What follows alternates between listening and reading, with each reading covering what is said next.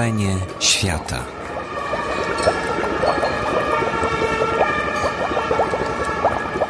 Wiki Radio oraz Instytut Reportażu zapraszają do wysłuchania spotkania z Cezarym Łazarewiczem, autorem książki pod tytułem Elegancki morderca, zarejestrowanego w faktycznym Domu Kultury przy ulicy Gałczyńskiego 12 w Warszawie 26 listopada 2015 roku. Prowadzenie Grzegorz Wysocki. Współpraca Grupa Wydawnicza Foxal. Bo spotykamy się z okazji premiery książki, e, która od paru dni jest na rynku, wydanej przez wydawnictwo Włodę, Elegancki Morderca. E, witam serdecznie autora książki, Cezarego Łazarewicza. I witam Grzegorza Wysockiego, szefa działu opinii portalu Wirtualna Polska, który poprowadzi dzisiejszą rozmowę, dzisiejszy wieczór, a potem pokieruje ewentualnymi pytaniami z sali. Dziękuję bardzo. Dziękujemy bardzo. Dobry wieczór Państwu. E, spotykamy się z Cezarem e, przy okazji premiery e, książki Elegancki Morderca. Trochę głupio mm, zaczynać rozmowę o mordercy eleganckim, do tego z czasów stalinowskich, mordercy z kwiatkiem, kiedy pod Sejmem protestanci, a demokracja w Polsce się kończy. Nie wiadomo, czy, czy właśnie możemy rozmawiać o takich tematach w tej chwili nieistotnych, ale postaramy się tematów politycznych dzisiaj nie poruszać, chyba że w drugiej części spotkania, gdy Cezary szybko rozprawi się z, z częścią morderczą. Yy, Rozmawiać będziemy o mordercy, który nazywał się Władysław Mazurkiewicz. E, myślę, że część z Państwa już zapewne czytała książkę, ale e, dla tych, którzy książki nie czytali, e, Cezary prawdopodobnie streści książkę dla tych, którzy nie chcą jej czytać. Rozmawiać będziemy o mordercy dobrze wychowanym, szarmanckim, uczynnym i wrażliwym, taki co... Przeprowadzającym staruszki przez ulicę. Dokładnie, takim co nie skrzydziłby y, nawet muchy, a y, już na pewno nie psa, y, którego odwiedzał nawet po śmierci, składał mu tam kwiaty. E, kwiaty e, wręczał również e, kobietom, które adorował, ale to o tym już opowie za chwilę Cezary. To może najpierw zróbmy takie krótkie, banalne, znaczy banalne jest pytanie, a odpowiedź Cezarego nie będzie banalna, czyli wprowadzenie właśnie kim jest ów Władysław Mazurkiewicz i skąd on się w ogóle tutaj wziął. Dzień dobry Państwu. Bardzo wszystkim dziękuję za przybycie. Przedstawicielom wszystkich redakcji, których dotychczas pracowałem. Nie było im wiele. Uroczyste delegacje. E, dlaczego się, to może ja od, zadam sobie pytanie i, na, i, zaraz na nie odpowiem. Dlaczego zająłem się tym tematem? Bo mi Dorota Nowak z wydawnictwa WAP powiedziała, że był ktoś taki, o kim ja nie słyszałem, przyznam się, Władysław Mazurkiewicz. Ja tak zajrzałem do Wikipedii i tam zobaczyłem, że miał na sumieniu 30 osób, a to jak zwykle Wikipedia trochę naciągnęła. I wydawało mi się, że to może być e, ciekawe. Ale pomyślałem sobie, że tak naprawdę to jak sięgnę do... E, potrzebne mi są akta sprawy.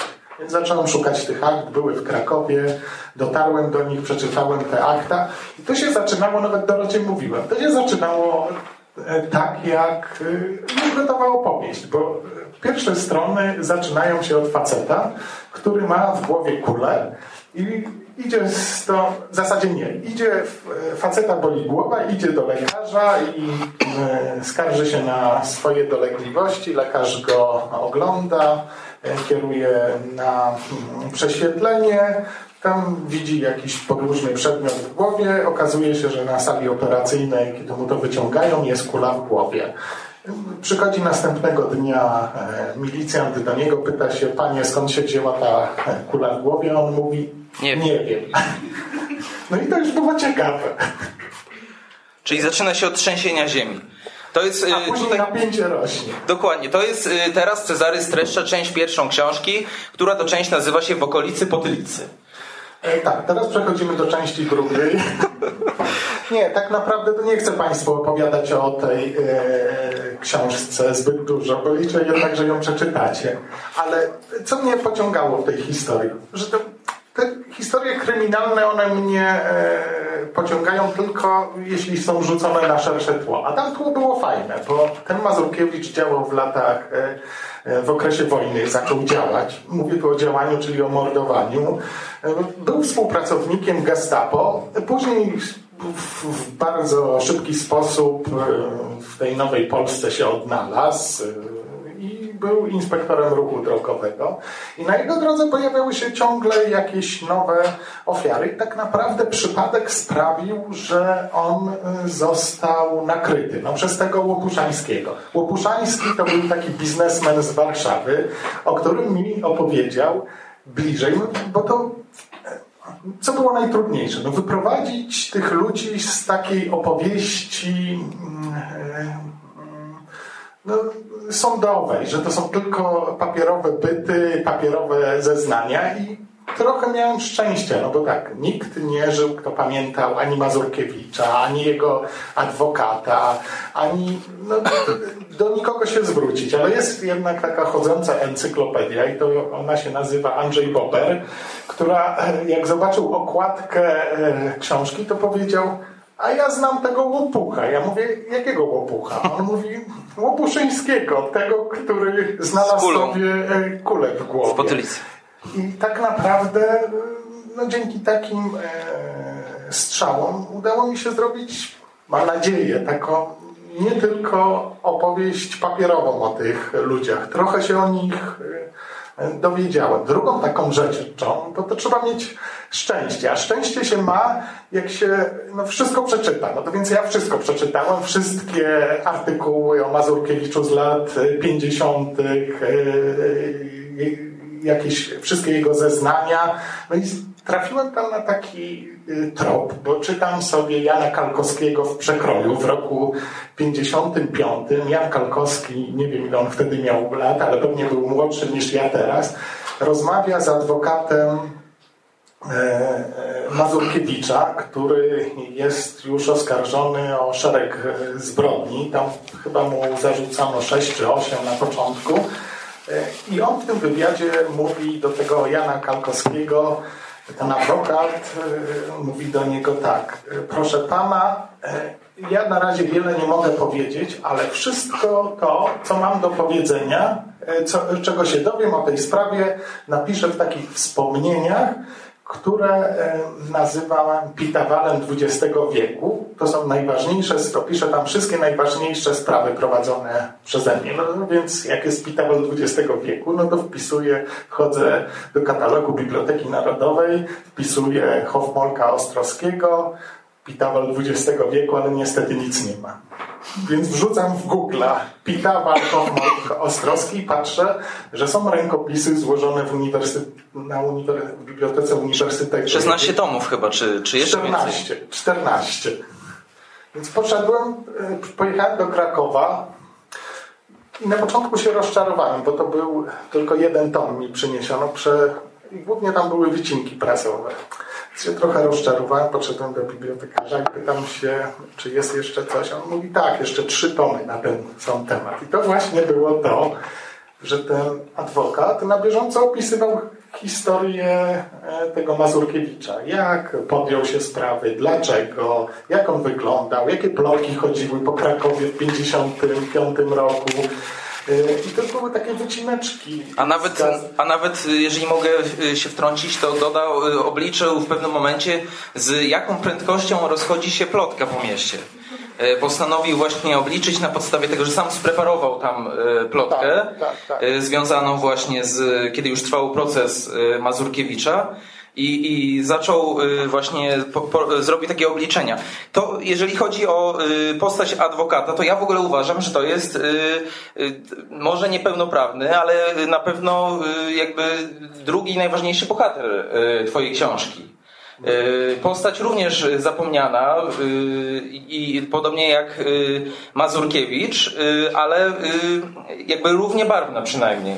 Tak, bo ja poznałem taką całą drugą Rzeczpospolitą, te najważniejsze procesy, bo Hoffman Ostrowski, jak podejmował się tej sprawy Mazurkiewicza, miał 85 lat, ale to naprawdę był super facet. Tu się pojawia jego autoportret, który on sobie namalował, bo też czasami malował siebie.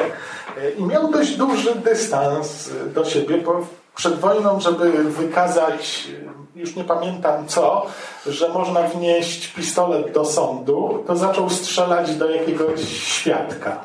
Prowadził tak, tak. Oddał sześć strzałów i chyba nawet siedział e, przez jakiś czas. Tak, odbierano mu ciągle e, e, uprawnienia, uprawnienia do, do... do prowadzenia spraw i prowadził przed wojną taką bardzo ciekawą sprawę Groszolskiego w Sosnowcu, którą mm, on się podejmował spraw beznadziejnych. To nie wiem, święty Antoni chyba jest tak. patronem spraw beznadziejnych i chyba czuwał nad nim święty Antoni. E, a sprawa Groszowskiego była, e, podobnie jak Gorgonowej, e, skupiała wtedy uwagę całej II Rzeczpospolitej. Ten Groszowski zakochał się w takiej pani, chyba z 20 albo 30 lat od siebie młodszym, a na drodze do szczęścia stało dwójka dzieci. I po prostu otruł dwójkę tych dzieci talem. Hoffman Ostrowski jakimś cudem go wybronił. Został uniewinniony. Sąd Najwyższy jednak ten wyrok e, nie uznał tego, zażądał rewizji nadzwyczajnej i z tego co pamiętam, to ten Groszolski popełnił w Krakowie samobójstwo. To, e, w, próbował popełnić samobójstwo, on zmarł, a jego kochanka e, czy żona przetrwała. E, I on to wszystko opisuje, ten Hoffman, o, z, troski. Oprócz tego po wojnie bronił w procesach politycznych i on był takim niekwestionowanym liderem krakowskiej palestry. Tam ludzie go kochali, szanowali. I dużo zostało też, on na przykład pytał, jak bronić w takiej beznadziejnej sprawie jak Mazurkiewicza i wysłał tak, tak. ileś ankiet do e, najważniejszych krakowskich adwokatów. No i w, tym, w tych jego wspomnieniach te wszystkie listy były odpowiedzi na nie. Też były Dodajmy, że y, to była sprawa beznadziejna, dlatego że on się przyznał do y, sześciu y, zbrodni plus do dwóch usiłowań zbrodni. Wikipedia jakby nie ma wątpliwości, polska Wikipedia co do tego, że, że Ale tych zbrodni. Wikipedia nigdy nie.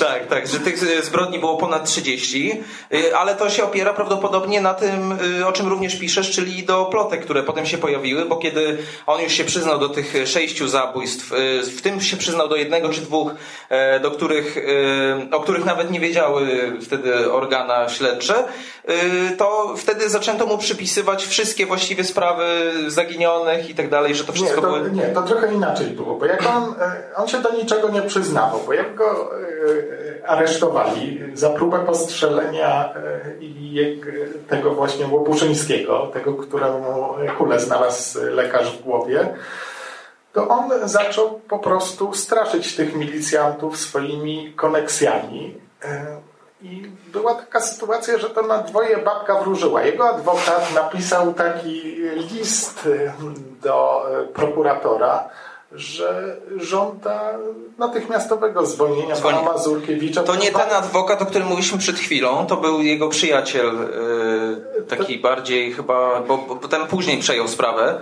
Tak. I on napisał, że pan Mazurkiewicz bardzo źle znosi więzienie i dla jego mm, kondycji psychicznej należy go jak najszybciej E, wypuścić, bo w zasadzie żadnych dowodów przeciwko niemu nie ma, oprócz tej kuli w głowie tego faceta. No, ale i on był dość hardy i do niczego się nie przyznawał. Dopiero zaczął się przyznawać, jak znaleźli w jego garażu dwie postrzelone, w zasadzie e, zastrzelone kobiety pod betonem. E, I to był taki moment przełomowy, ale oprócz tych dwóch e, trupów, e, które wskazywały, że i tego jednego, który był postrzelony, ale przeżył, to nie było żadnych dowodów. I tak naprawdę, bo to jest też opowieść o bezradności milicji w latach 50. i 40. Bo dlaczego Mazurkiewicz mógł działać? No dlatego, że wtedy milicja i SB zajmowała się. Miała co robić. Szukaniem wrogów ludu a Mazurkiewicz. Zresztą taka była linia obrony Hoffman Troskiego, że on tak naprawdę pomagał władzy ludowej, wykańczając wrogów ludu, bo przecież bankierzy, cinkciarze, handlarze walutą to byli ci, z którymi ta władza ludowa walczyła, więc pozbywając się... Bo on zabijał swoich, dodajmy, bo sam jakby też e, handlował tak. walutą i tak dalej, więc y, potem to Hoffmogl wykorzystał. Y, czy ja rozumiem jakby, że teraz y, rozumiem, dlaczego nie ma wstępu jakby w tej książce takiego standardowego, w którym tłumaczysz, dlaczego zajął się sprawą, bo byś musiał pisać o Dorocie, a nie chciałeś właśnie pisać y, od razu we wstępie jakby podziękowań dla Doroty, ale kiedy już właśnie podjąłeś się tego zadania, to, to co chciałeś osiągnąć przede wszystkim? I tutaj ja w związku z tym przygotowałem sobie trochę taki w tym kontekście złośliwy cytat z Mariusza Szczygła, Yy, który poprosił cię, właściwie nie do końca z Mariusza Szczegół, tylko z ciebie, yy, który poprosił cię o parę zdań yy, dla studentów, a właściwie do trzeciego tomu antologii reportażu o to, co jest ważne w twojej pracy. I odpowiedziałeś trzema zdaniami które brzmią tak. Najważniejsze stać po stronie słabszych. Nie potrafią wydłukać o co chodzi, mówią nieskładnie, nie stać ich e, na wynajęcie rzecznika prasowego, agencji PR czy, czy yy, doradcy wizerunkowego. Wiem, to często beznadziejna misja. I teraz właśnie złośliwie sobie trochę pomyślałem, czy yy, ta nowa książka, Elegancki Morderca, to nie jest trochę taka twoja ucieczka od tej beznadziejnej misji, czy, czy próba odpoczynku Y, od tego, co, co robisz y, w, w, reportażach, jakby co, co znalazło się też w Twojej książce, w tych reportażach, w wcześniejszej książce. Y, I czy, tak, to... czy to nie jest jakby próba odpoczynku od tych tematów jakby... Społecznych. Tak. E, no tak, nie, to, to jest zupełnie innej bajki, bo tutaj gdybym stał po stronie słabszych, to musiałbym zrobić ofiarę z tego Mazurkiewicza. Stałem po stronie słabszych, opisując jego ofiary. A tutaj ten cytat to był w zasadzie w, tym, w tej antologii, jeśli mogę odejść od tego e, e, mordercy, to napisałem taki tekst e, o takim słupskim komorniku, komorniku który no, on już w latach 90. był bezwzględny. Kat Słupska. Tak o nim mówiono, ale to był najprostszy reportaż, jaki napisałem, bo poszedłem śladem jego ofiar i chodziłem po tych slumsach, rozmawiałem z tymi ludźmi i oni mi opowiadali takim swoim prostym językiem, jak wyglądało to spotkanie z, z, z komornikiem i to było wstrząsające. A w zasadzie ci ludzie chyba nie mieli nawet imion, tylko numery spraw, bo ten komornik też w ludziach się nie pamiętam nazwisk, ale numery spraw, bo na końcu jak poszedłem do niego, to kurczę, zrobiło na mnie wrażenie, że taki bezwzględny człowiek e, jest bardzo młody, uśmiechnięty, miły, przyjmuje w ładnym biurze, e, a jak e, ci ludzie opowiadali o nim, to wydawało mi się, że to musi być jakiś upiór, zły, niegrzeczny, bezwzględny. I jak Mariusz się pytał, co, co jest y, ważne w takich sprawach, no to właśnie odpowiedziałem mu, bo tak naprawdę myślę, bo zawsze wysłuchiwałem tych ludzi, których nikt nie chciał słuchać, albo często wysłuchiwałem tych ludzi i mam takie poczucie, że oni mają nawet trudności z wyartykułowaniem tego, jak zostali e, poszkodowani, bo nie potrafią o tym e, mówić. Więc to się spędza, nie wiem, godziny na tych opowieściach, które się snują od dzieciństwa po starość. E, I trudno naprowadzić takich ludzi na jakiś sens. A mam też doświadczenie z takimi wygadanymi koncernowymi przedstawicielami, którzy biorą ogromne pieniądze i potrafią wszystko wytłumaczyć. I wobec takich jestem naprawdę bardzo nieufny.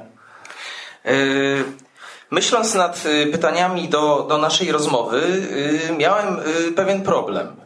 Mianowicie zastanawiałem się, czego tu się chwycić, kiedy ty cały czas tutaj bardzo się chowasz. Nie chcę powiedzieć, że za plecami Mazurkiewicza, ale jakby przez, przez cały czas, no dobrze, nie, nie chcesz wyjść jakby trochę z jego cienia, że tak powiem. I y, gdybyś się tutaj, y, że powiem y, brzydko, panoszył i co jakiś czas wtrącał jakieś uwagi w rodzaju czytając akta sprawy, zbierało mi się na wymioty, albo, albo przynajmniej czułem się bardzo źle, to, to miałbym się tutaj dzisiaj y, przynajmniej do czego czepić.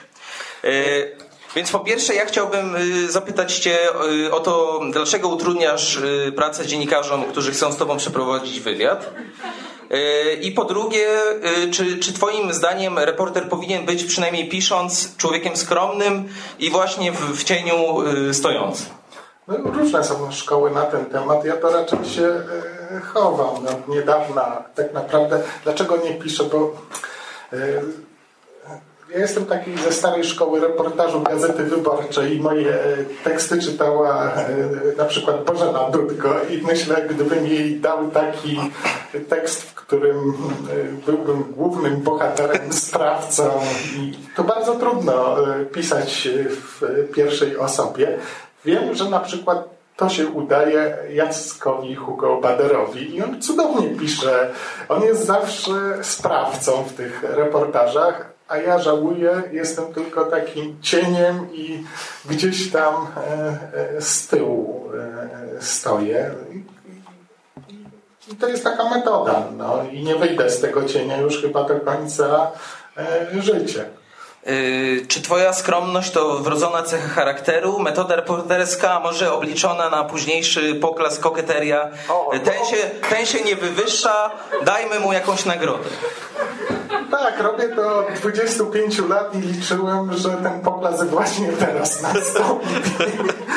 Jestem cierpliwy, więc długo na to czekałem. Nie, no, ja uważam, że reporter nie powinien się e, panoszyć w tych tekstach i e, czasem no czasem to jest konieczne, ale ja się panoszę w ten sposób, że zadaję pytania i tam nieraz jest moje pytanie, więc to jest mój e, stosunek do bohatera czy rozmówcy. No, w Mazurkiewiczu nie było takich pytań, bo tam naprawdę cudownie się pracowało, bo nie było nikogo, kto wytoczy kto proces, bo wszyscy bohaterowie nie żyją, e, nie ma ich e, wielu, ale naprawdę czułem bo to nie zwalnia e, jakby z odpowiedzialności, e, wręcz przeciwnie, to trzeba chyba być wtedy bardziej uważnym, e, żeby kogoś nie skrzywdzić. A mam nadzieję, że w tym Mazurkiewiczu nikogo nie skrzywdziłem. A jeżeli chodzi y, jeszcze o. Y, to może inaczej trochę. W, w najnowszych y, książkach, w magazynie książki, Mariusz Szczygieł napisał dłuższy tekst o Trumanie Kapotim i z zimną krwią. Reportażu również o mordercach, również mordujących z zimną krwią, tak jak właśnie Mazurkiewicz. I pisząc właśnie o, o tym słynnym reportażu, stworzył swoisty poradnik jak można stworzyć bardzo dobre, ale jednak przereklamowane dzieło. E, I ja sobie pomyślałem, twoja książka na pewno jeszcze nie jest przereklamowana. E, może, możemy więc podyskutować. Ale jakby... stara, staramy się z tak, wydawcą. Możemy, możemy podyskutować na razie, więc na ten temat czy jest bardzo dobra. Tutaj powinienem cię zapytać, jak sądzisz? Ale biorąc pod uwagę twoją skromność, jeszcze odpowiesz, że, że nie do końca. E, i, i wtedy nikt jej nie kupi. Dlatego, e, dlatego też e, Dlatego też posłużę się tym poradnikiem Szczygła i zrobimy jakby taki może mały test.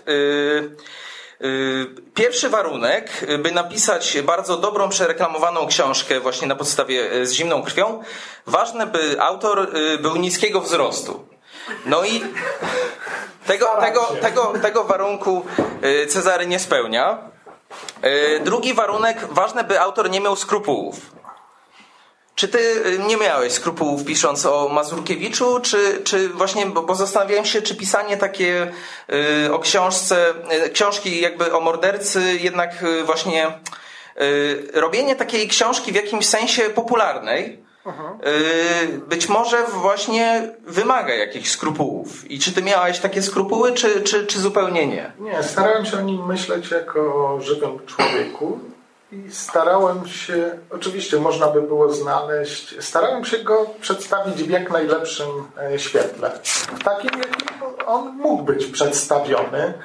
E, ja pamiętam te reportaże z lat 50. Pamiętam, no nie pamiętam, przeczytałem je wszystkie. To raczej robiono z niego wampira. Tam pierwsze zdjęcie w gazecie krakowskiej. On był bardzo przystojnym mężczyzną. Człowiekiem, który e, naprawdę e, panie tak, to tak. mdlały na jego widok. A w gazecie krakowskiej, ja nawet nie wiem, jak oni zrobili to zdjęcie. Jakiś fotomontaż chyba, to jest taki, że on tak, wygląda jakby miał makijaż. Jakby wa wampirem był prawdziwym i takie zdjęcie się ukazało. I wszyscy inni próbowali e, go zohydzić. Ja miałem takie wrażenie, że muszę no coś dobrego o nim napisać. I prawdę mówiąc, zrobił na mnie wrażenie jedyny list, który znalazłem, e, który on napisał do rodziców, w zasadzie do ojca i macochy. Kurczę, facet oskarżony o sześć zabójstw, dwa usiłowania e, e, morderstwa i pisze do taty Tatusiu, wszystko u mnie w porządku, jedzenie jest bardzo dobre, nie przysyłajcie mi pieniędzy, tylko salceson, czy na tak, odwrót, tak, tak. słoninę. Dobrze tu śpię, E, moja żona była, jest w tym samym więzieniu, też, jest, też się dobrze czuje. Pozdrawiam Was wszystkich serdecznie. Myślę, plus, że... plus dodajmy, że on pod wpływem właśnie z, z, swojego ojca przyznał się właściwie do, do tych zabójstw w jakimś sensie. No bo, jeśli pod wpływem ojca nazywamy to, że przychodzi do niego milicjant w celi i mówi tak, zamknęliśmy już Twoją przyrodnią córkę, zamknęliśmy Twoją byłą żonę, a ojciec jest ciężko chory i też go zamkniemy. Jak się nie przyznasz, to. to... No ale nie chciał, żeby tatę zamknęli, czyli no tak, kolejny tak, to, odruch serca. To jeśli tak pod wpływem ojca rozumiemy, to tak, to pod wpływem ojca on się e, przyznał. Tylko też myślę o tym, to jest facet, który dostaje kartkę papieru i spisuje te wszystkie swoje losy i bardzo szczegółowo opisuje, jak kogo mordował. On miał taki. No bo też to robi wrażenie, bo on nie pamięta, jak się te wszystkie ofiary nazywają. Czasem zapomina nazwiska, czasem imion. Ale kurczę, nigdy nie zapomina, ile pieniędzy było w portfelu. Gdzie jak, je ukrył, jakby, tak, jak strzelał. I... Jak, jaką markę miał Zegarka. Zegarek. W ogóle ja trochę żałuję, że tak naprawdę to nikt wtedy, dzisiaj jakby, jakby on był takim seryjnym mordercą, to myślę, żeby się kolejki z TVN-u i z superstacji ustawiały i on byłby... Ówczesna Katarzyna W. jakby. E, tak. A wtedy to jednak było ograniczone, ale były też e, naprawdę rzeczy, które się dzisiaj nie zdarzają, bo e, milicjanci chcieli się pochwalić i zapraszali na przesłuchania poszczególnych dziennikarzy. I dziennikarz w czasie przesłuchania mógł też zadać pytanie oskarżonemu.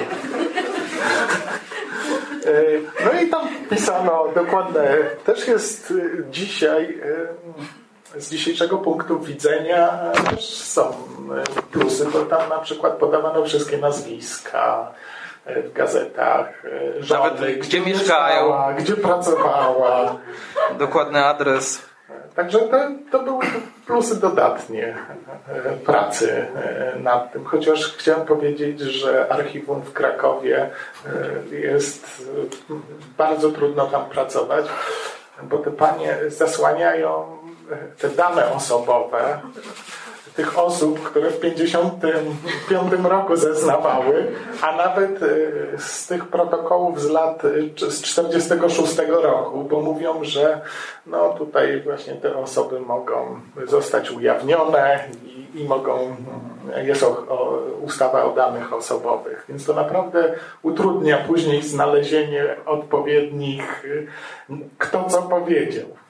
To jest też, dodajmy, jedyny fragment książki, chyba, jeżeli się nie mylę, w której Cezary wychodzi z cienia Mazurkiewicza i pisze od siebie w pierwszej osobie, kiedy właśnie pisze o archiwum w Krakowie.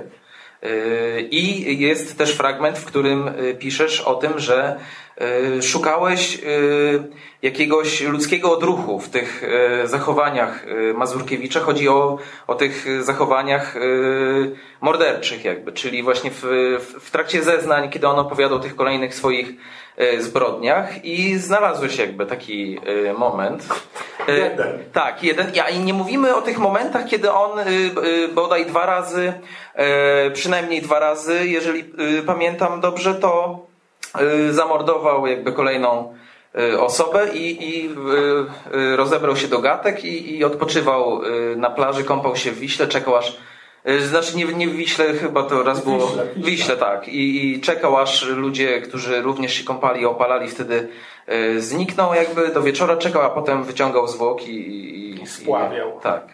Y, ale to nie był ten ludzki, ludzki odruch, jakby, że, że, że się y, jakby odpoczywał jakby nad, nad rzeką, tylko to był inny moment, w którym patrzy, patrzyła na niego jakby cały czas ta przyszła ofiara. Patrzyła mu, mu się w oczy, cały czas miała chyba zwrócone do niego tak, no to, kurczę, ale ja też bym nie chciał o tym, żeby, żeby Państwo myśleli, że to jest taka krwawa opowieść, bo to jest raczej taka też opowieść o latach 40. i 50.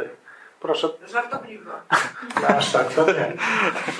Ale ten moment, w zasadzie wertowałem te strony, patrzę, gdzie jest jakiś... I on po prostu opowiada w tych zeznaniach, a te zeznania dzisiaj są tak, jakby no, ta ofiara z zagrobu opowiadała człowiekowi własną historię. Naprawdę to robi wrażenie, bo to są bardzo techniczne opowieści. Stanąłem tu, y, załadowałem pistolet, miałem go w tylnej y, takiej no, worku i jadąc samochodem, kiedy już byłem pewny, że chcę to zrobić, wyjąłem pistolet i strzeliłem. Czyli on tak podczas jazdy w samochodzie na przykład strzelał do tych ludzi. I taki moment zwątpienia w tych, nie wiem, setkach stron, które przeczytałem, on mówi, ale jak jechałem w pewnym momencie, to ten spojrzał na mnie i nie mogłem strzelić, a już miałem pistolet przygotowany do strzału, więc mówię mu, spójrz w prawą stronę, jak pięknie wygląda... Tatry słońcu, czy coś takiego tak, chyba. Facet się obrócił, no i on wtedy... I wtedy go zastrzelił. Strzelił. I kurczę, i to był tak naprawdę jedyny taki moment, w którym e, jakiś ludzki odruch z tego człowieka wyszedł. Przecież on te swoje ofiary później poszukiwał, chodził do ich e, rodzin, pytał się dlaczego, że był umówiony na spotkanie, a ta osoba nie przyszła. Dlaczego mu się też udawało? No bo to jest tak, on jest cinkciarzem, nie, wtedy się nazywał waluciarzem. E, ten waluciarz to wszystko są pokątne interesy, więc ci jego kontrahenci, no, bo też chodziło, on to robił dla pieniędzy. Więc chodziło o to, żeby na spotkanie z nim przyszedł człowiek z dużą sumą, który ma wypchany portfel i jest przygotowany, że robi z nim transakcje. Więc to też było trochę tak, i ja też o tym piszę, że to nie byli, jego ofiarami nie były przypadkowe osoby. To te, on trafiał na tych, których no, przynętę rzucił i ta przynęta została podjęta. Oferował jakiś taki biznes na przykład, że kupił po niezwykle korzystnej cenie dolary albo sprzedał dolary komuś i mówił, że teraz ma 100, ale za następnym razem ma 5 tysięcy czy tam 1000 dolarów. Więc ten ktoś się zapożyczał w rodzinie, nie mówił o co chodzi, z kim, ani co. Szedł na spotkanie, już miał 1000 dolarów, a nie wiem, wtedy średnia pensja była może 10 dolarów, no to to był taki przelicznik. I jak już on się też upewniał, czy, czy ofiara ma te pieniądze, czy nie. Jak się upewnił, no to tak naprawdę to był wyrok wydany na kogoś takiego. Czy y, albo na przykład też y, handel sacharyną wchodził w grę, a nie tylko waluta też nie, no, w, w, innym miejscu? Nie, ale to i, głównie chodziło o złoto i, i walutę, e, a często o złotą walutę. On tych ludzi też znał, bo sam był z, z tego środowiska, więc budził zaufanie, plus budził zaufanie, dodajmy, swoją, swoim wyglądem, Amanta swoimi szarmanckimi zachowaniami yy, i ogólnie nawet kiedy zaczął już się yy, później proces, w 56 roku, to, to wtedy dalej wyglądał jak gwiazda filmowa. Tak jak zresztą widzimy na, na tych zdjęciach, bo to są właśnie zdjęcia z procesu. Z procesu. Więc tutaj Humphrey Bogart polskiej kryminalistyki. I właśnie w, w związku z tym może opowiedzmy trochę o Wciąż nie opowiadamy całej książki, żeby nie było, to są nie, tylko... po fragmentach leci. tak, tak. A te brakujące Państwo sobie przeczytają o tym, y, jak ten y, proces y, był w, wtedy odbierany, jak był relacjonowany po pierwsze właśnie przez, przez dziennikarzy, bo tutaj oprócz właśnie mordercy i obrońcy dwóch głównych bohaterów mamy też postaci reporterów. No, takim najważniejszym to był Lucjan Polanowski, reporter, który e, też on chyba występuje e, w, w tej szczegółowej antologii e, ale on wtedy był bardzo młody, w 56, a Wolanowski trafił, tak myślę, bo nigdzie to nie zostało opisane, jak Mazurkiewicz przyjechał do Warszawy, bo on tutaj siedział przez pewien czas i go tam, ci policjanci z Komendy Głównej przesłuchiwali, to któryś z nich musiał mu powiedzieć o sprawie Mazurkiewicza, więc on najwcześniej się nią zajął, dotarł do jego do osób, które z nim biznesy prowadziły. I jak się proces zaczynał, no to Wolanowski był najważniejszym e, reporterem, który relacjonował, bo nie pisał tylko on. Proces był w sierpniu, a w czerwcu 56 Wolanowski w super, przepraszam, w Ekspresie Wieczornym opublikował cykl e, reportaży o tym. Reportaży to może za dużo powiedziane, bo to były takie tekściki na drugiej stronie po, dzisiaj bym powiedział, że po 5000 znaków, ale one były bardzo gęste e, i, i opisał tą całą historię. Więc kiedy się proces zaczynał w sierpniu, to e, Wolanowski miał już taki backup, który pozwalał mu pozwalał mu napisać więcej niż wszystkim innym. I naprawdę mama Madzi przy procesie Mazurkiewicza to był pikuś. Po prostu cała Polska słuchała relacji w, telewi- w radiu, czytała gazety. W Krakowie ustawiały się rano pod kioskami ogromne kolejki, żeby przeczytać, co się w tym procesie dzieje. Przed sądem stał tłum, na sali trzeba było stówę zapłacić, żeby dostać wejściówkę. Koniki e, I zostawić dowód. To też było ważne. Na godzinę, e, dodajmy, tak.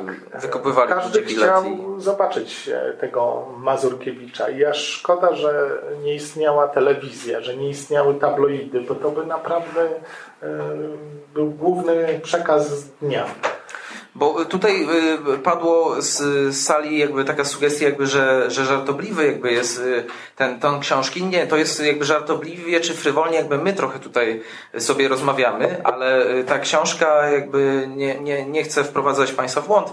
Jest naprawdę krwawa nie, bo, Cezary nie pozwalał używać tego określenia, ale, ale jest Y, no, wstrząsająca jest. Y, to, to, to był facet, który naprawdę y, zabijał z zimną krwią, który z premedytacją planował swoje kolejne zbrodnie, który opisuje też Cezary w pewnym momencie schemat jego zbrodni. To już odsyłam do książki, żeby nie opowiadać wszystkiego.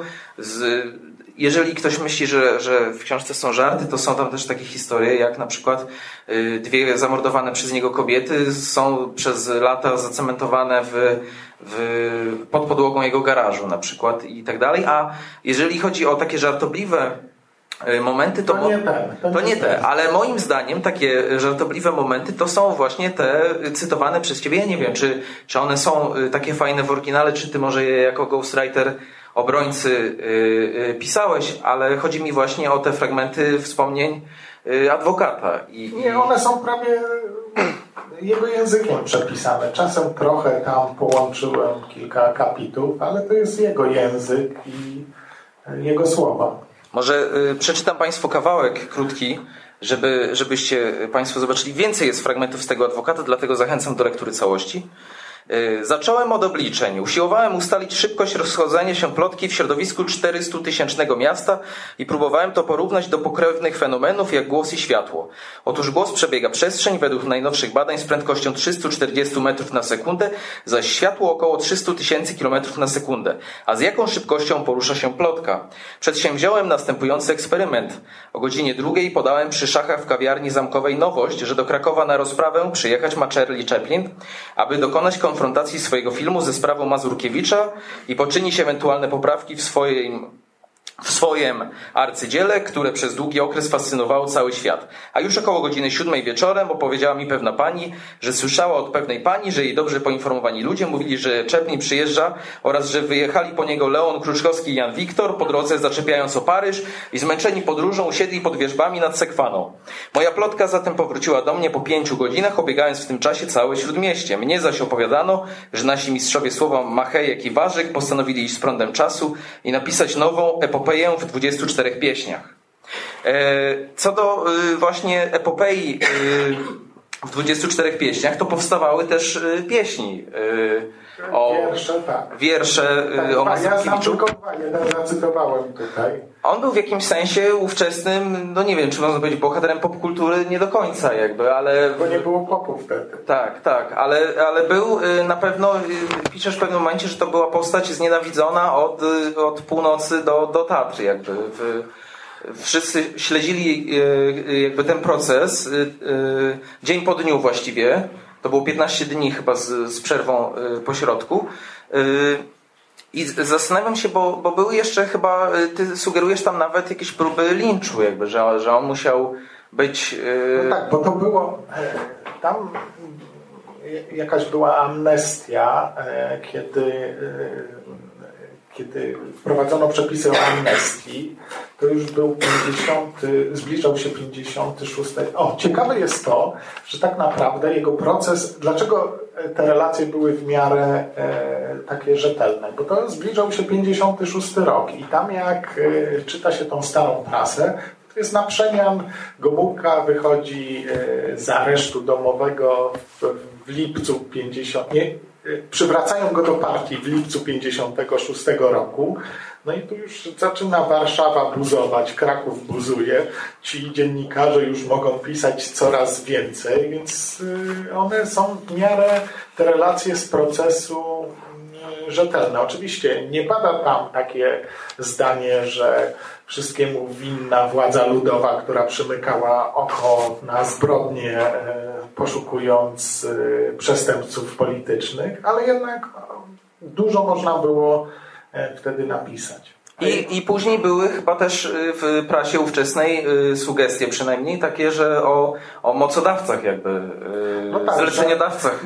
Do, do, do, końca tak było. Ja pamiętam, bo jeszcze dzwoniłem przed śmiercią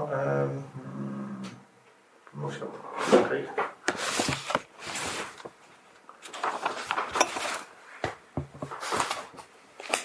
Konkol, przepraszam, nazwisko mi wypadło, Konkoleskiego. E, on już był chory, ale jego żona, z jego żoną rozmawiała, ona twierdziła, że e, Krzysztof Konkoleski miał ciągle pisać dalszy ciąg tego reportażu, bo on był reporterem e, w czasie procesu że były jakieś ślady prowadzące dalej, że ktoś go chronił przez te lata. Ja, prawdę mówiąc, ja mam wątpliwości, bo to nie wyglądało mi na spisek, tylko na taką perelowskie, perelowskie olewactwo, że nikt się tym Mazurkiewiczem nie zajmował. A później takie zrządzenie losu, kiedy no, dowody przeciw w 1946, kiedy on trafił do e, aresztu, podejrzany o morderstwo i dowody przeciwko niemu były druzgocące. Został wypuszczony, zorganizował bankiet dla milicjantów, prokuratora, obrońców e, i tam znosił toasty za panią, nie pamiętam jej imienia, która dała mi alibi, to wszyscy byli przekonani, że to jest człowiek, którego nie można zamknąć. On jest tak mocno w tym systemie usytuowany, że nawet tak druzgocące dowody nie są w stanie doprowadzić go na ławę oskarżonych. I może stąd się brała taka bezkarność. I nawet już po wyroku y, były takie głosy, miasto było przekonane, czy, czy głównie Kraków, y, ale też y, pewnie i, i Polska, że, że on zostanie za chwilę wypuszczony tak naprawdę, że to jest wszystko tak, tak, przykrywka. To jest no ale to takie plotki Echo Krakowa powtarzało, słuchało, przepisywałem je. Wydaje mi się, że tak. A pytałeś o to, że jego bezpieczeństwo było zagrożone, bo kiedy ogłaszano ten wyrok, było tak, że on został skazany za sześć e, morderstw i dwie próby i dwie próby. Więc to się odbywało tak, że sędzia głośniki były wystawione na zewnątrz, tam czekał tłum na ten wyrok i e, sędzia, e, sąd odczytywał ten wyrok, że został oskarżony za to i za to i skazany na karę śmierci, ale e, tytuł w związku z amnestią kara ta zostaje zamieniona na 25 lat więzienia. I tak chyba trzy kary zostały, czy cztery zamienione na 25 lat więzienia, więc ten tłum, który usłyszał, że za te straszne zbrodnie on może, może uniknąć kary, to znaczy kary w ten sposób, że kary śmierci. Y, uniknie kary śmierci, to tam się zaczął jakiś bunt. Y, ci ludzie źle zrozumieli, więc go bocznymi drzwiami jakoś wyprowadzali. I tak go z ostatniego dnia z tego sądu wyprowadzono. Chciałem zwrócić uwagę, że ta rozprawa trwała nie 14, 15, tylko chyba 14 dni i naprawdę wiem, że w PRL-u te sądy różnie działały, ale sprawność tego sądu, kiedy przesłuchano w ciągu tych 14 dni, nie wiem, 100 świadków czy 120, już nie pamiętam dokładnie, y, biegłych, no, robi wrażenie. Tak, tak, tak samo jak y, kiedy czytałem książkę Wiesława Łuki o sprawie Połanieckiej, to tam też było, nie pamiętam już ile y, trwała ta sprawa, ale chyba dwa miesiące, jeżeli, jeżeli, y, dobrze, y, jeżeli dobrze pamiętam, ale, ale właśnie y, tam y, padały słowa reportera, że, że to, to był najdłuższy proces PRL-u wtedy. Więc, więc dzisiaj, y, gdybyśmy, gdyby te procesy tyle trwały. Jeszcze a propos y, mojej ulubionej postaci tej książki, czyli obrońcy, to, to może wspomnijmy o y, jego próbie, bo to była, wspominaliśmy o tym, że to była beznadziejna próba obrony, dlatego że to już właściwie wszystko było wiadomo, skarżony się przyznał i on próbował różnych sposobów, żeby go wyciągnąć. To już był starszy pan, on miał chyba 83 lata. Pięć w, w chwili procesu i e, próbował między innymi e, wyciągnąć go, jakby, znaczy uratować e, Zezem. To... Ja nie pamiętam, ale to Chłasko pisze, bo tak, tak. też relacjonował ten proces i on miał taką, e, Hoffman Ostrowski miał taką, e, Grzesiek masz ten fragment? Mam, mam, mam. Właśnie Marek Chłasko w książce Pięknie dwudziestoletni tak opisał swoje spotkanie z, z obrońcą e, Mazurkiewicza. Hofmokl Ostrowski, którego dopadłem z prośbą o wywiad, zaczął mi tłumaczyć, że Mazurkiewicz ma tak zwanego zeza widlastego, co jest najlepszym dowodem, iż jego zbrodnicze skłonności są wrodzone i że Mazurkiewicz nie ponosi za nie winy. Dziadzia bredziła, a ja słuchałem. Nagle mecenas Ostrowski pokrył się trupią bladością. Panie mecenasie, zawołałem. Może wody, co się stało? Pan ma także za zawidlastego? Wybełkotał Ostrowski i szybko się ze mną pożegnał. Y, Ale tam, tam, też chyba jest fragment, jak y, ten y, Hoffman Ostrowski taką teorię snuje na temat tego zeza widlastego. I on naprawdę, jak czytałem te... On chyba to naprawdę wierzył. Nie wiem, czy wierzył. Nie wiem, czy wierzył, ale na pewno wierzył w to, że dzięki Zezowi Widlastemu y, jest w stanie wybronić y, Mazurkiewicza. Tylko cholera, ten Mazurkiewicz nie szedł na współpracę. On się do wszystkiego przyznał. W zasadzie podczas procesu cały czas milczał, niewiele mówił, a później na sam koniec odwołał swoje zeznania, co i tak było bez znaczenia. Tak jest. E, jeszcze e, a propos e, adwokata jest ciekawy wątek, bo, bo dzisiaj się wydaje, właściwie wszyscy mówi, mówią i dyskutują na temat hejtu internetowego, a tutaj jest też ciekawa sprawa, bo mecenasa spotykały, przychodziły do niego liczne anonimy, do których Cezary również... A nie, nie, nie zawsze są anonimy, nieraz są podpisane. Dokładnie. Życzymy panu wszystkiego najgorszego, tak, żeby tak, tak. pan szybko umarł, wtedy jak taki starzec może robić takie rzeczy? List pisany atramentem na skrawku papieru. Warszawa 24 sierpnia. Dziwię się, że taki starzec stojący już blisko nad grobem podjął się tak brudnej obrony. Wiadomo, że tylko dla pieniędzy i taką sprawą się nie gardzi i z tych rąk strasznie skrwawionych otrzymuje się pieniądze dla siebie na chleb. Czy smakuje? Wstyd mecenasie, chyba chorujesz na uwiąd starczy, taka opinia jest całej Warszawy na przykład takie dostawał? Tak, i 146 podpisów. No. Tak, tak, tak. Albo y, 100 pracowników jakiegoś tam za, zakładu. Albo ręczne pismo na kartce wyrwanej z zeszytu, E, pisownia oryginalna. Szanowny panie, na świecie jest wielu ludzi, którzy dla sławy dokonują różnych czynów, ale takich ludzi, którzy dla sławy bronią morderców na świecie jest bardzo mało.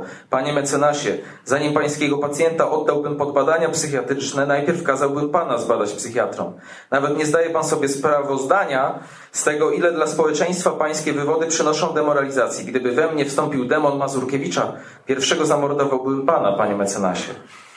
I takich fragmentów jest więcej. Zachęcamy lektury raz jeszcze. Tak, to jest bardzo rozrywkowa książka. No właśnie, cały czas tak wychodzi, ale y, wciąż przypominamy, że książka nie jest żartobliwa, ale my y, nie chcemy jakby w tych y, ciężkich czasach zachęcić Państwa do w ten sposób, jakby chcemy Państwa trochę oszukać, że, że to jest książka, która podniesie Państwa na duchu. W trudnych czasach. Dokładnie, a, a potem się okaże, że że okłamaliśmy Państwa, ale nas już tu nie będzie, więc, więc y, to jest pewien plus. Jeszcze y, nie dokończyliśmy y, tego kwestionariusza Mariusza Szczegła, który sobie przygotowałem na podstawie tekstu. Trzeci warunek, by Twoja książka była bardzo dobra i przereklamowana. Ważne, by autor używał Page'a. I teraz. Ale w domu? Właśnie niedosłownie chodzi o to, żebyś rada tutaj od Mariusza Szczegła. Po napisaniu własnej książki warto obrazić jak najwięcej współczesnych sobie pisarzy. To przydatna czynność. Jeśli tylko inni zakwestionowaliby nasze dzieło, odpowiemy, przecież on mnie nienawidzi, bo walnąłem o nim prawdę. Tak, żeby ktoś... Chciał... Czy chciałbyś obrazić y, jakichś pisarzy albo reporterów? Nie, ale chciałbym, żeby ktoś zakwestionował moje dzieło. A do tej pory jeszcze nikt tego nie zrobił. Czy, czy Mazurkiewicz naprawdę istniał? Y, czwarty, czwarty warunek, ważne, by autor podjął wysiłek i o nim rozgłaszał. O, i ty właśnie y, nie rozgłaszasz y, nie, no, o, swoim, o swoim wysiłku. Straszny to był wysiłek. Trzeba było jeździć, czytać. I są tego skutki, bo przed napisaniem książki nie nosiłam okularów, a po napisaniu jej muszę używać do czytania bardzo niewyraźnie piszą w tych aktach sądowych. Bardzo ten druk sprzed 60 lat był słaby. No i te zapiski, e, które sfotografowałem, a w zasadzie zeskanowałem w Bibliotece Jagiellońskiej, też były słabej jakości. I oczy mi się wypalały przy komputerze. Naprawdę to była straszna praca. Dorota, naprawdę. Dlaczego w książce nie, nie piszesz o tym, jak, jak straszna to była praca? No bo właśnie e, e, lubię w cudzysłowie takie teksty, które się zaczynają od tego, ile to się reporter napracował, jak dotarł do swojego bohatera, który miał, do którego miał dotrzeć. Warunek piąty. Ważne, by autor nie spełniał oczekiwań czytelników. A nie wiem, czy nie spełniłam. Nie, chyba nikt niczego po mnie nie oczekiwał, więc trochę spełniłem. Warunek szósty, ważne, by autor zakochał się we własnej książce. O. Nie, to I teraz szczerze, Cezary. Nie, to z tym to mam najtrudniej, bo to zwykle to jest tak, y, że nie czytam książek już po jej y, napisaniu, E, tak samo jak nie czytam tekstów po ich napisaniu, ale myślę o tym jak o takiej przygodzie, którą ileś miesięcy poświęciłem temu, ileś wysiłku e, włożyłem w to, ileś energii poszło, spotkałem jakichś fajnych ludzi przy okazji i no, to jest taki rodzaj przygody, jak się coś takiego pisze. I naprawdę no bo jest taka technika, bo ty się pytałeś Grzesiek, jak to jest, jak to się pisze, coś. no to jak zaczynasz to pierwsze zdanie, to myślisz już, żeby skończyć, tylko co między pierwszym a ostatnim zdaniem tam wsadzić. To nie jest tak, że ja miałem jakiś plan, jak to ma wyglądać. Tak z grubsza to wiedziałem, jak to ma wyglądać, ale tak naprawdę to mówiłem o tym przypadku, który e, rządzi. Gdybym nie znalazł tych wspomnień tego Hofmokla Ostrowskiego, no to by było... I gdyby nie Dorota najpierw No, a to by w ogóle tej książki nie było. Y, posługuje się tutaj dwoma tekstami Mariusza Szczygła na przemian, czyli z jednej strony tym esejem o Kapotim, a z drugiej wspominałem już na wstępie o, y, y, bo Cezary znalazł się w trzecim tomie antologii polskiego reportażu XX wieku. Tutaj od razu mógłbym Cię zapytać, ale pewnie mi szczerze nie odpowiesz, więc nie wiem, czy ma sens o to, czy bardzo byłeś wkurzony, że nie było Cię w dwóch pierwszych tomach. Czy należałeś do tych osób, które właśnie były wściekłe, kiedy ukazały się dwa, a mnie nie ma? Nie, no to, ale e, wiesz co, no tak, ale widziałem tam takie nazwiska, których tylko marzyć e, mogłem, więc... E, Czyli się wkurzył. No, tak, ale... Nie, to było tak, jak słyszałem te wszystkie awantury, to znaczy, i tu padały naprawdę ważne nazwiska, że ten ma pretensje, że nie był w tym, w tych pierwszych dwóch Kto, kto, kto?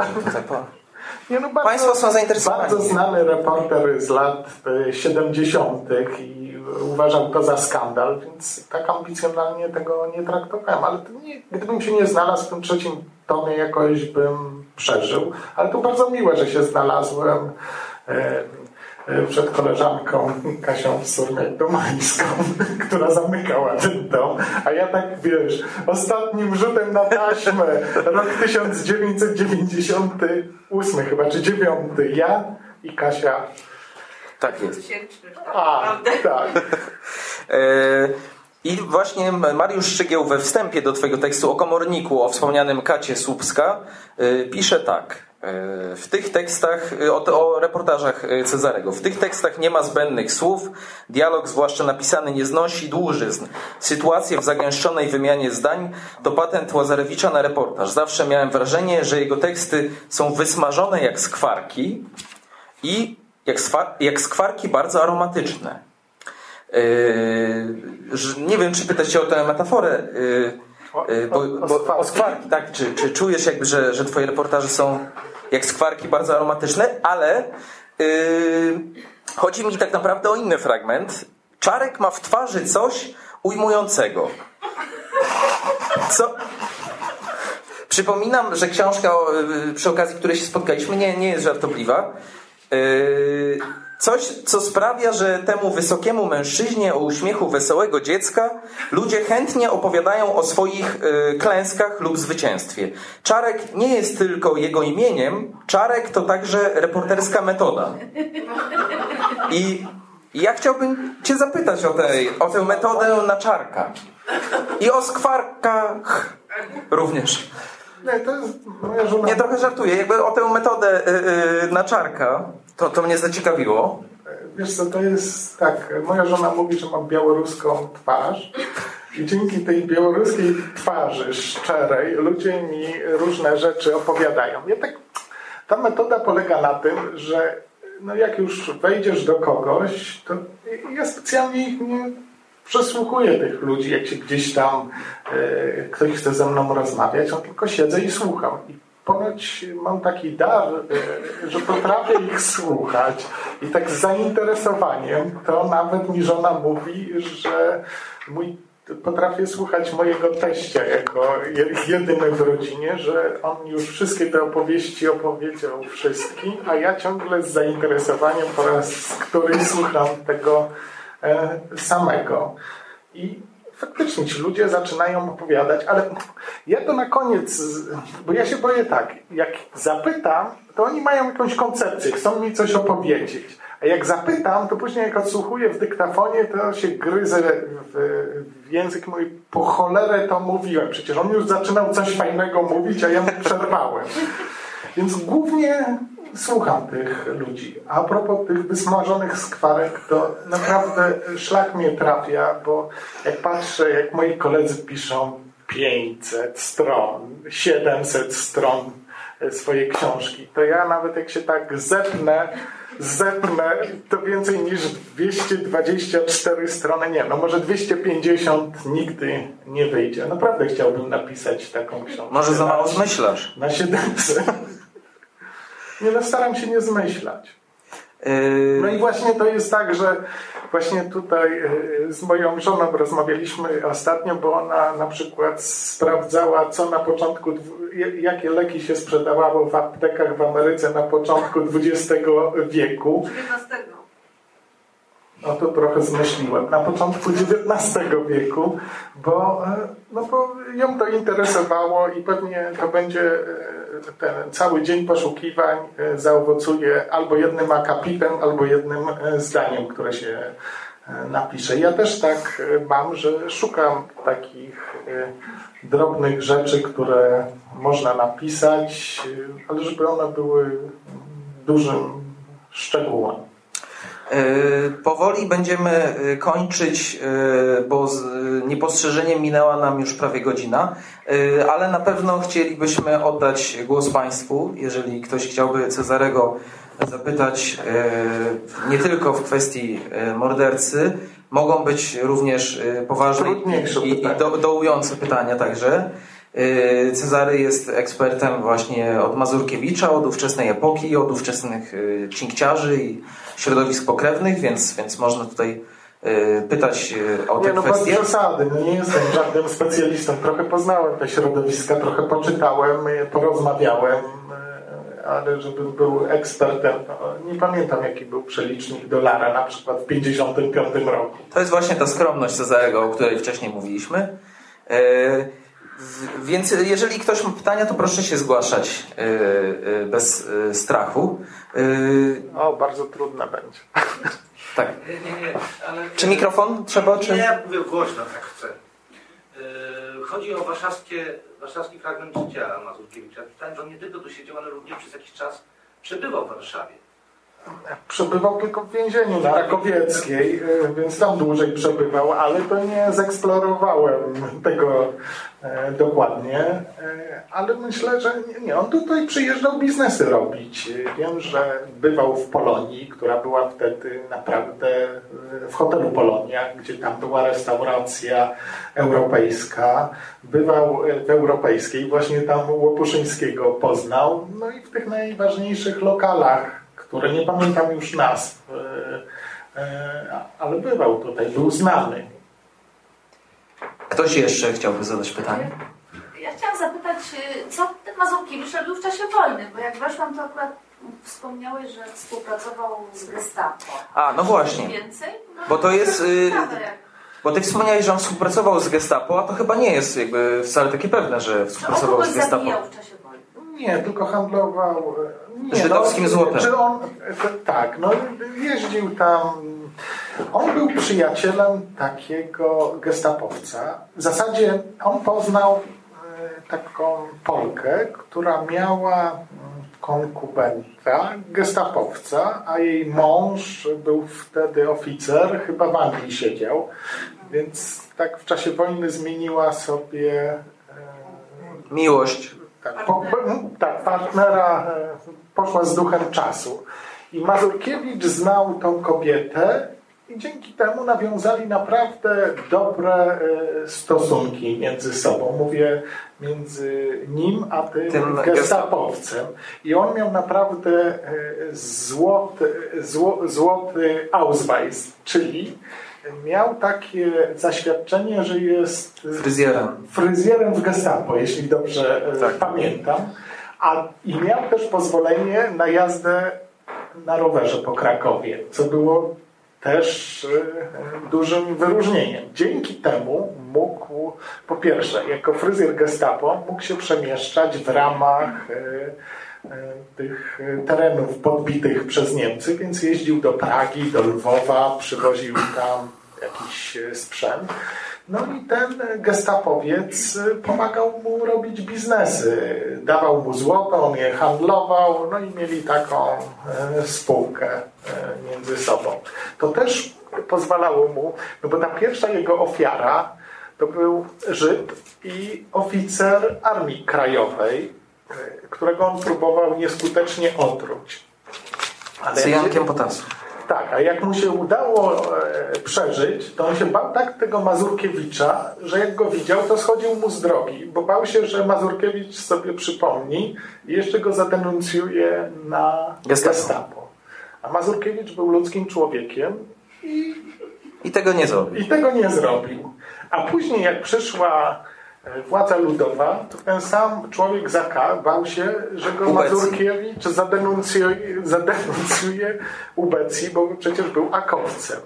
I też e, on się chyba zgłosił dopiero jak się proces w 50. Piąt, szóstym, piątym. E, ale zgłosił się jak aresztowano Mazurkiewicza. Zresztą tam się mnóstwo ludzi zaczęło zgłaszać. Tak naprawdę to to mieszczaństwo krakowskie albo się domyślało, kim jest ten Mazurkiewicz, albo wiedziało, bo to nie było możliwości, żeby pewnych faktów nie połączyć. On wykończył trójkę sąsiadów z naprzeciwka.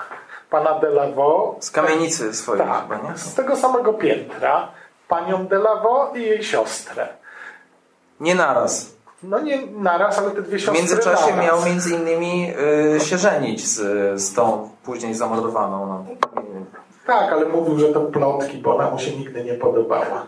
Tak. Y, a z kolei, jeżeli chodzi o tę ubecję, to to też były plotki chyba, bo ty to y, próbowałeś sprawdzić. Udałeś się do IPN-u no, również, by, by to zweryfikować? Nie, nie, było nic. To Chłasko pisze, że on był współpracownikiem UB y, w pięknych dwudziestoletnich, ale, ale to, to nieprawda była. Ale on ludziom albo udawał, sugerował, że ma coś wspólnego z UB, a, albo mówił wprost, że e, jest oficerem UB, ale tylko dlatego, żeby chyba sobie dodać prestiżu. E, za chwilę oddam Państwu jeszcze e, chwilę na pytania, ale jeszcze jedno ja zadam teraz.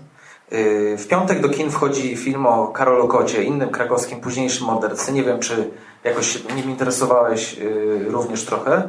W każdym razie film o Mazurkiewiczu. Czy wyobrażasz sobie i y, na przykład, kogo byś widział w głównej roli Amanta Mordercy? Humphreya Bogata, ale on chyba nie żyje. I Eugeniusza Bodo. Takie mam dwa typy. A nie wiem, czy ktoś... Dla mnie ta historia była o tyle ciekawa, że ja jej nie znałem. Po drugie, ona była zagadkowa i jest zagadkowa do dzisiaj. A tych wszystkich seryjnych morderców, oni zawsze... Jeśli chodzi o Kota, to on był, myślę, że miał defekt psychiczny. A jeśli... A jeśli chodzi y, o wszystkich innych, no to to byli prymitywy, a tutaj to był jednak... Pod tym względem ta postać a chyba jest wyróżniająca. A to był jednak bardzo inteligentny facet.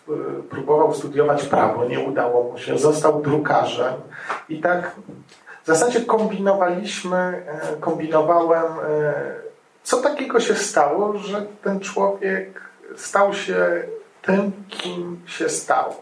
I naprawdę jedynym takie tłumaczenie jest to, że on e, stracił matkę, to znaczy matka go zostawiła. On był bardzo z nią związany, miał chyba 5 lat wtedy. I w sądzie jego macocha czytała listy, które on wysyłał do matki, kiedy był e, dzieckiem. Naprawdę to przejmujące nie jestem skory do wzruszeń, ale jak czytałem ten fragment listu, to naprawdę widać było, że to była ogromna tęsknota. To może fragment mowy obrończej na ten temat Hofmokla, który y, odegrał tam y, właściwie y, teatr na, na, na sali sądowej. W zaraniu życia utracił matkę, stracił matkę. Słyszycie, obywatele sędziowie? Podnosi głos, by nagle go ściszyć prawie do szeptu. Uśpiony kołysanką z jej ust, gdy rankiem czteroletnie dziecko, budząc się ze snu, wyciągnęło rączki, by je matce na szyi zarzucić. Rączęta te zawisły w próżni, w próżni. Pauza. i pierwsza łza bólu serdecznego przysłoniła mu świat, uczucia dziecięcej miłości i nadziei pieszczot.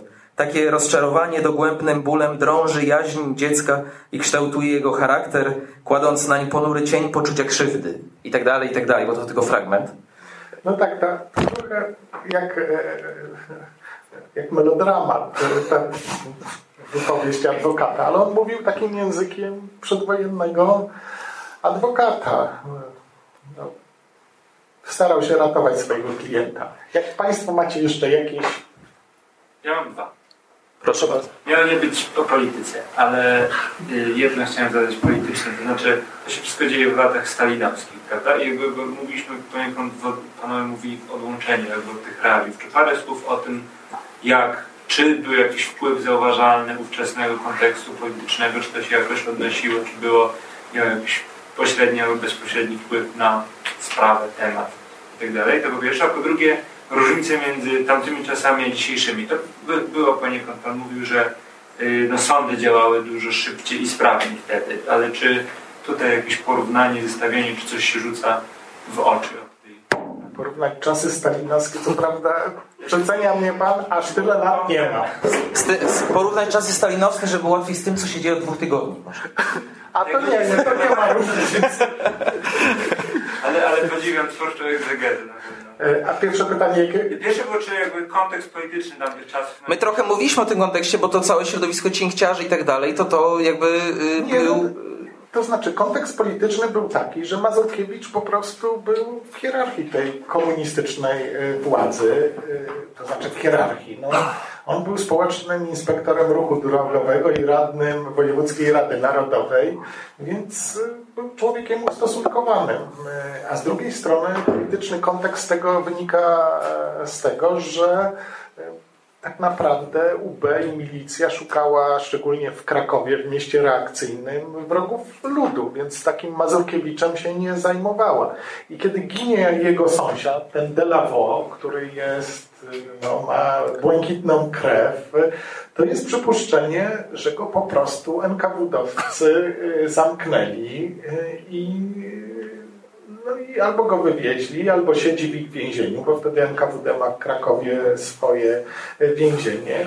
Więc nie wiadomo, jak e, tą sprawę wyjaśniać. Czy pytać ich, tam próbują wysyłać jego brat, który jest e, sędzią w- Stalinogrodzie, wysyła,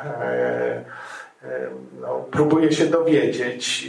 Później, jak się proces odbywa, no to on pisze, że było takie przypuszczenie, że w 1946 pana Delapo zamknęli NKWDziści i po prostu przepadł, albo go wywieźli do Rosji. Przez wiele lat e, tak było. No to, to jest ta droga, której się dalej nie badało. I on A- a- sobie wybierał też takie ofiary, dodam, y, które właśnie strach było też pytać tak naprawdę w, w niektórych wypadkach, bo, bo wybierał specjalnie sobie z takich środowisk, które jakby, jak wspominaliśmy wcześniej, wrogowie, y, wrogowie ludu y, No, to a byli to, ówcześni. to nie było tak, że można było w NKWD zapytać, czy aresztowaliście naszego obywatela. Oni sobie robili co chcieli, wywozili kogo chcieli. Jak był proces 16, to można było się dowiedzieć e, nazwiska tych, których e, wywieźli i pochwycili. A reszta no, tak łatwo nie było. A drugie pytanie? Porównanie A, porównanie. Tak. Nie, no to, to w ogóle one są nieporównywalne. No to, to jednak wtedy panował terror. Nie, chodzi mi pod kątem właśnie takim kryminalno-sądowniczym. Czy... Nie, no to e, nie było tych badań takich jak e, dzisiaj są. Ta milicja była, no, zabrano tą sprawę e, z Krakowa, bo po pysku tłukli ci milicjanci tego Mazurkiewicza, bo nie chciał się przyznać. I tutaj ja nie pamiętam nazwiska tego milicjanta, który to był kapitan, który tego Mazurkiewicza jakby obłaskawił. On chodził codziennie do niego, ale to był oficer z komendy głównej e, milicji, który codziennie chodził e, do niego do aresztu, e, spotykać się, rozmawiali godzinami i ten Mazurkiewicz może to syndrom sztokholmski. Nawet na procesie mówił, że chciałby pochwalić postawę kapitana tego i tego, bo, e, Bo był miły dla niego. bo był miły dla niego, traktował go jak przyjaciela, a z drugiej strony ten sam kapitan go szantażował zamknięciem Ojca. ojca. Chorego już wtedy. E, I myślę, że no, ja się za późno za tą sprawę e, zabrałem. Nie wiem dlaczego Dorota wcześniej na to nie wpadła. Ale myślę, że szansa na porozmawianie z takimi ludźmi jak ten kapitan, jak ten adwokat. Ten adwokat to zmarł w 63 czy 61.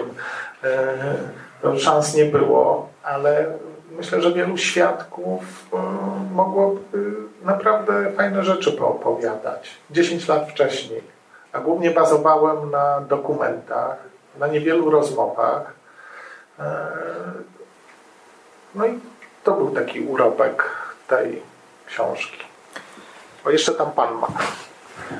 Tak, ja przyznam, że mnie nie przekonuje ten, ten, ta obrona adwokata, że to przez matkę on tak się, sta, się stało. Jestem bardzo ciekaw, żeby e, pan przedstawił może swój jakiś taki całościowy ogląd na to, jakie... y, Bo, bo jak pan opowiada o tym mordercy, to on wygląda na takiego pragmatycznego psychopatę, który morduje, bo tak mu akurat jest wygodnie. A, a mnie ciekawi, czy to jest właśnie taki psychopata, czy ta druga wojna światowa, te doświadczenia na niego jakoś wpłynęły. Co, co z pana e, lektury wynika? Nie, ja, nie, ja, ja nikt nie wie dlaczego. To oczywiście ta mowa obrończa, ten melodramat, który tutaj pan Hoffman Ostrowski os- odprawił, to tak naprawdę no, to było chwytanie się jakiegoś ździobełka, żeby uratować e, tego klienta i on robi wszystko, więc szuka jakichś sposobów na na przekonanie sądu, te wszystkie ich próby, jego próby są beznadziejne. To jest ostatnia sprawa, którą on prowadzi, taka ostatnia szarża ułana. E, A te jego doświadczenia z generalnej guberni, czyli z Krakowa, one wcale nie są Złe. złe. On nigdy tak naprawdę nic się takiego nie stało. On sobie świetnie radził w czasie wojny, tak naprawdę. Tak, bo on handlował tą walutą i w pewnym momencie zaczyna mordować. Wydaje mi się, że to jest taki sposób na proste e, pieniądze. Jak łatwo zdobyć pieniądze. E, Na początku jest ta trucizna, więc on wyciąga tych ludzi, częstuje ich e, albo kanapką, albo do termosu wlewa tą truciznę. Później jest to pistolet i on jest bezkarny cały czas. Więc to nie, on też nie jest chyba psychopatą, takim klasycznym seryjnym mordercą. Brakuje mu pieniędzy, to morduje.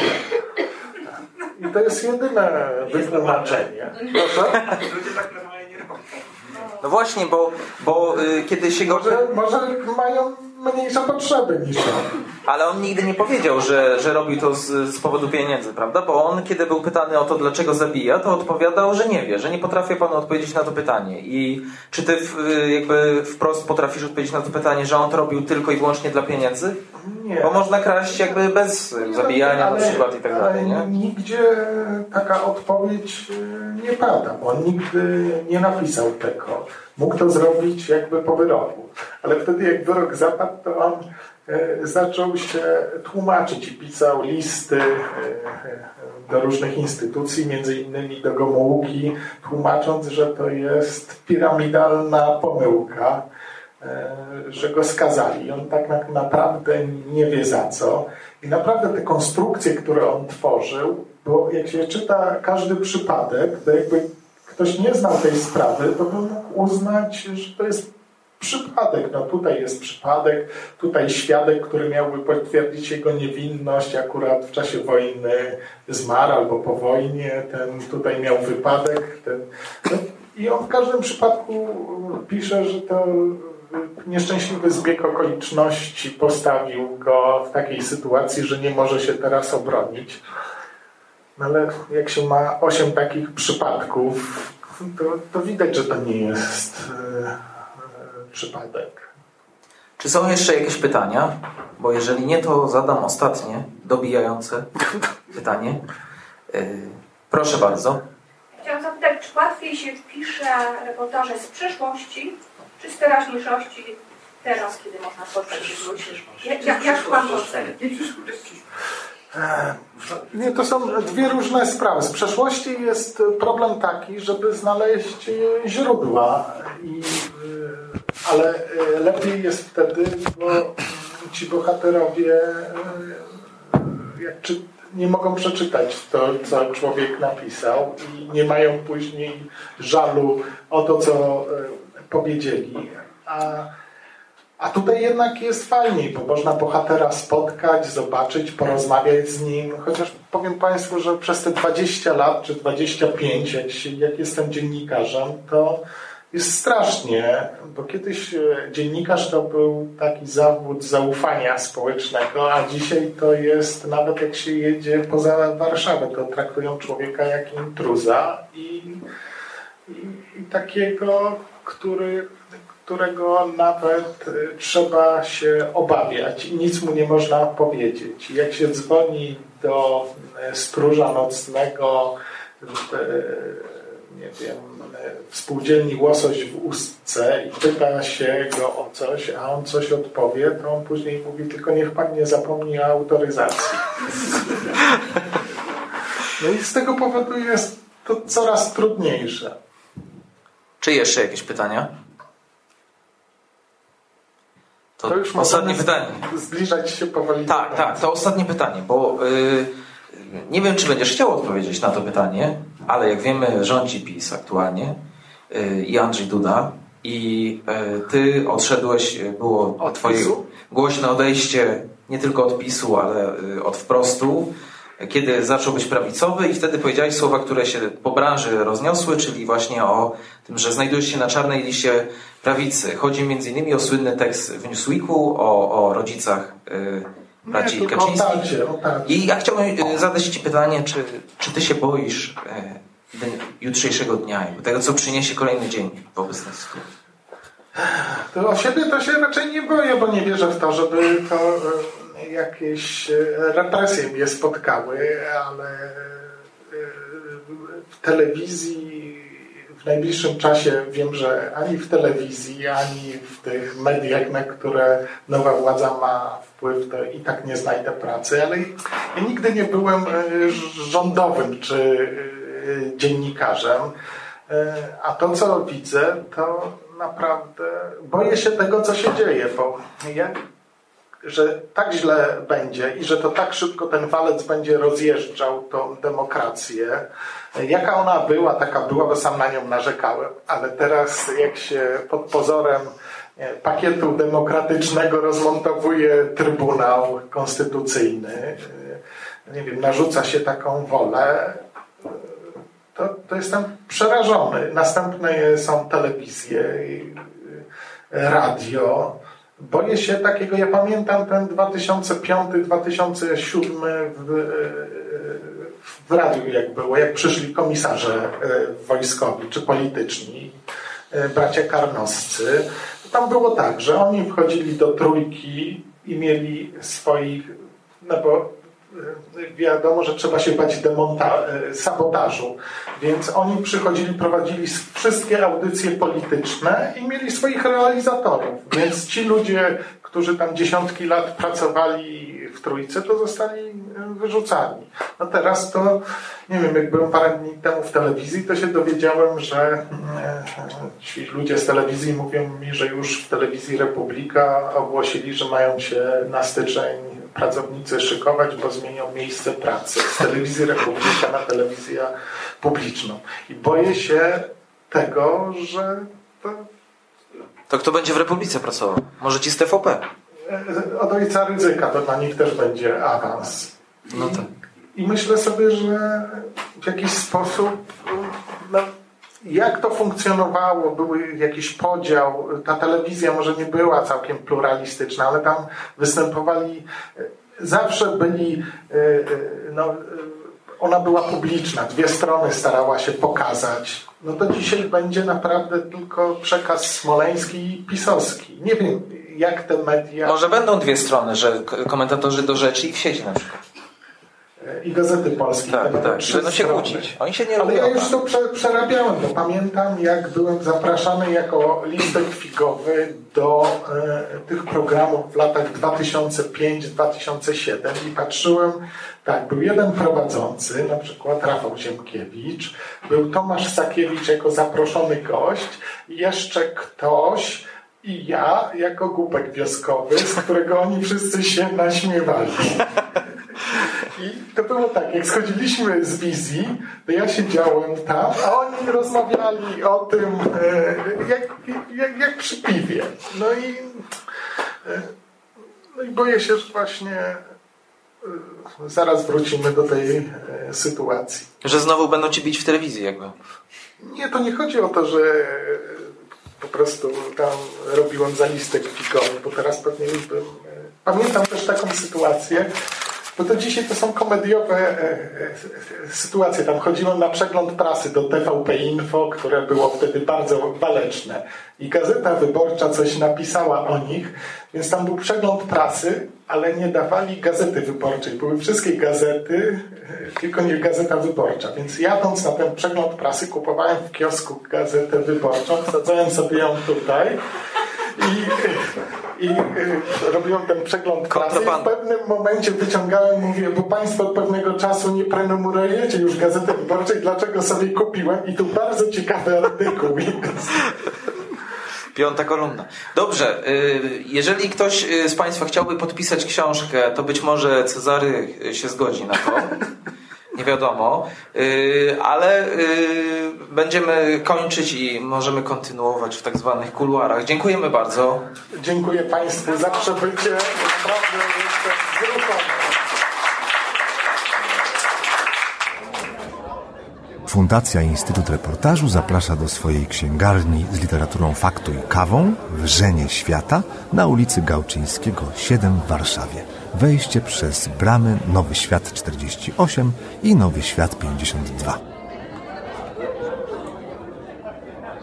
Podcast Wrzenie Świata jest nadawany przez Wiki Radio w ramach nieodpłatnej działalności statutowej Fundacji Otwórz się we współpracy z Fundacją Instytut Reportażu. Wszystkie nagrania można znaleźć na stronie wrzenie.podcasty.info, w iTunes i w katalogu polskich podcastów podcasty.info. Zapraszam do słuchania pozostałych podcastów Wiki Radia. Można znaleźć je na stronie podcasty.info ukośnik Wiki Radio.